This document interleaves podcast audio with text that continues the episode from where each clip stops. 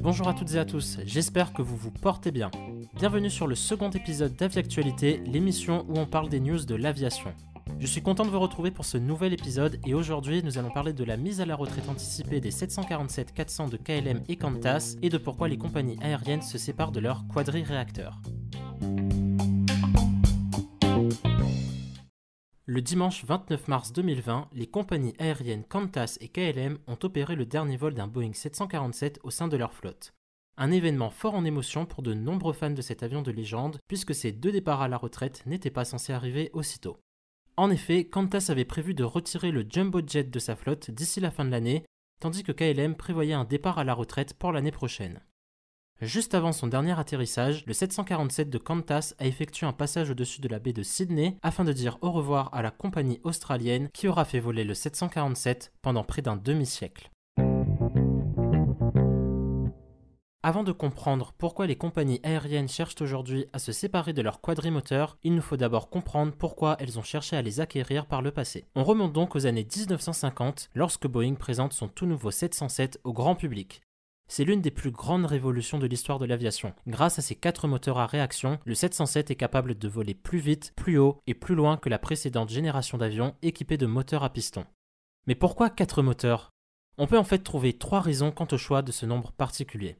La première raison, et la plus évidente, c'est le principe de redondance. Dans les années 50, la technologie du moteur à réaction était encore toute récente, et malgré une meilleure fiabilité que les moteurs à piston, il n'était pas rare qu'un réacteur tombe en panne en plein vol, comme le montre cette étude de la FAA datant de 1985 qui répertorie toutes les pannes moteurs non maîtrisées arrivées aux États-Unis entre 1962 et 1985.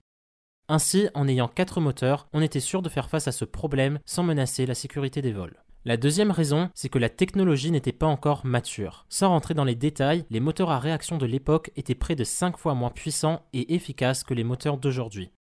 Ainsi, pour déplacer une masse équivalente, il fallait à cette époque plus de moteurs qu'il n'en faudrait aujourd'hui. La troisième raison, et c'est la moins évidente, concerne le droit aérien.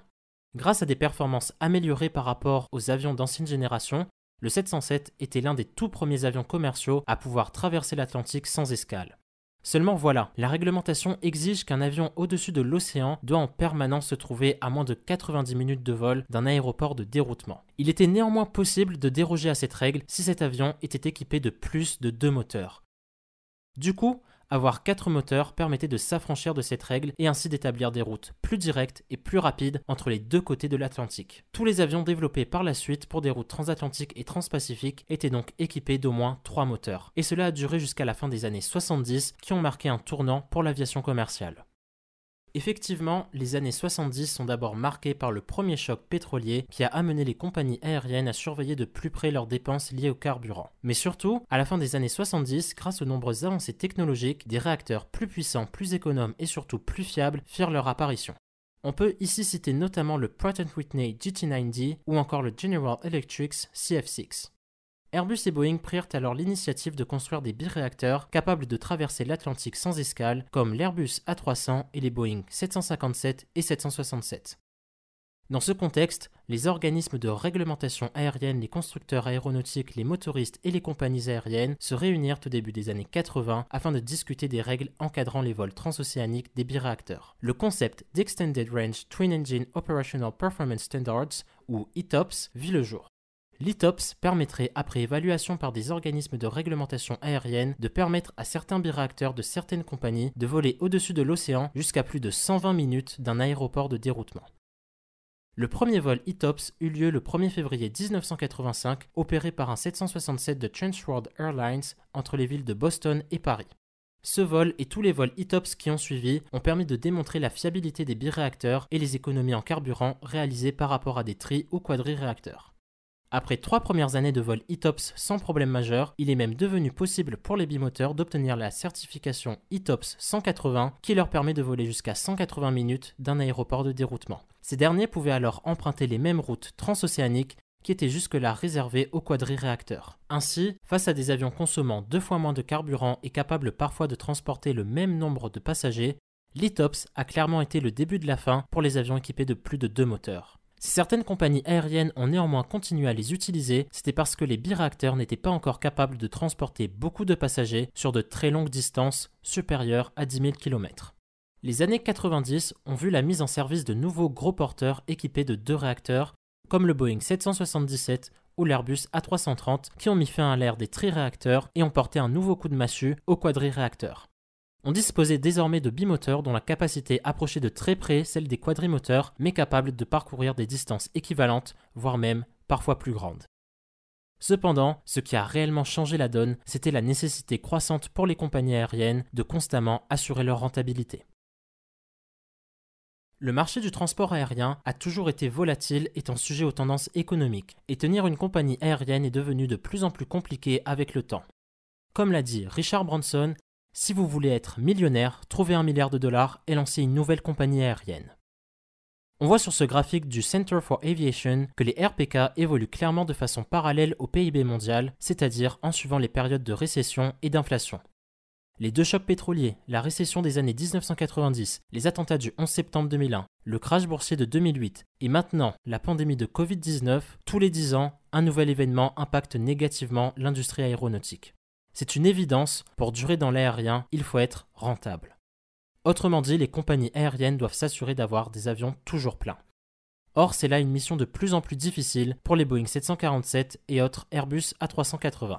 En effet, la demande pour les longs courriers étant saisonnière, élevée lors des vacances d'été et d'hiver mais faible le reste de l'année, ces avions permettent de satisfaire la demande pendant ces périodes spécifiques mais volent à moitié vide le reste du temps. Enfin, il semblerait que ces gros porteurs ne soient plus adaptés aux spécificités du transport aérien qui a considérablement changé ces dernières années. Juste avant de passer à la dernière partie de cet épisode, j'aimerais faire un point rapide sur le hub and spoke et le point-to-point. -point. Le hub and spoke, c'est un modèle de transport dans lequel on construit plusieurs destinations autour d'un aéroport central appelé hub. Ce modèle permet notamment de garder une simplicité dans la construction de son réseau. Le point-to-point, quant à lui, consiste à rallier directement deux aéroports sans passer par l'intermédiaire d'un hub. Ce modèle demande une construction plus complexe, mais quand il est bien utilisé, il permet de faire des économies en carburant. Il y a encore 10 ans en arrière, les compagnies aériennes traditionnelles, low cost non comprises, utilisaient surtout le modèle du hub and spoke. Cependant, ces dix dernières années, le modèle du point-to-point -point a considérablement augmenté, étant plus respectueux d'un point de vue environnemental. Par exemple, le Boeing 787 a ouvert pas moins de 235 routes en point-to-point depuis sa mise en service en 2011. Étant donné qu'il y a plus de routes dans ce modèle, la demande sur chaque segment est plus faible qu'en utilisant le hub and spoke. Les gros quadriréacteurs disposent du coup de bien plus de sièges que nécessaire. Par ailleurs, les aéroports en point-to-point -point sont généralement plus petits qu'en hub and spoke et ne sont donc pas adaptés pour recevoir ces super jumbo déserts. On comprend désormais pourquoi les compagnies aériennes cherchent à se séparer des quadriréacteurs. Les procédures ETOPS associés à un marché volatile qui a grandement évolué depuis les années 1970, ont conduit ces géants déserts à ne plus être adaptés aux besoins modernes du marché. La crise du Covid-19, qui a pris tout le monde de court et qui sera probablement l'un des événements majeurs du XXIe siècle, n'a fait qu'accélérer le processus de mise à la retraite de ce type d'appareil. Malgré tout, je pense qu'il y a quand même encore beaucoup de chances de voir des 747 et des A380 voler dans le futur, Concernant le 747, même s'il n'est plus adapté au transport de passagers, il est encore parfait pour le transport de fret grâce à un volume cabine supérieur aux appareils bimoteurs. Au sujet de la 380, les compagnies du Moyen-Orient continueront à l'exploiter pour les 15 prochaines années au moins. D'ici là, la population mondiale augmentera grandement et le marché asiatique sera le plus gros en termes de croissance et de volume. Je pense que le géant d'Airbus pourrait avoir sa place sur ce marché au sein d'une compagnie suivant un modèle low cost qui vise à toujours remplir ses avions. Mais là, il nous faudrait une émission entière pour en parler, je pense que l'avenir nous le dira.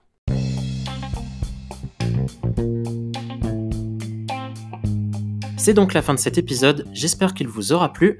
Toutes mes sources sont dans la description, n'oubliez pas de vous abonner et à la prochaine sur Aviactualité. Portez-vous bien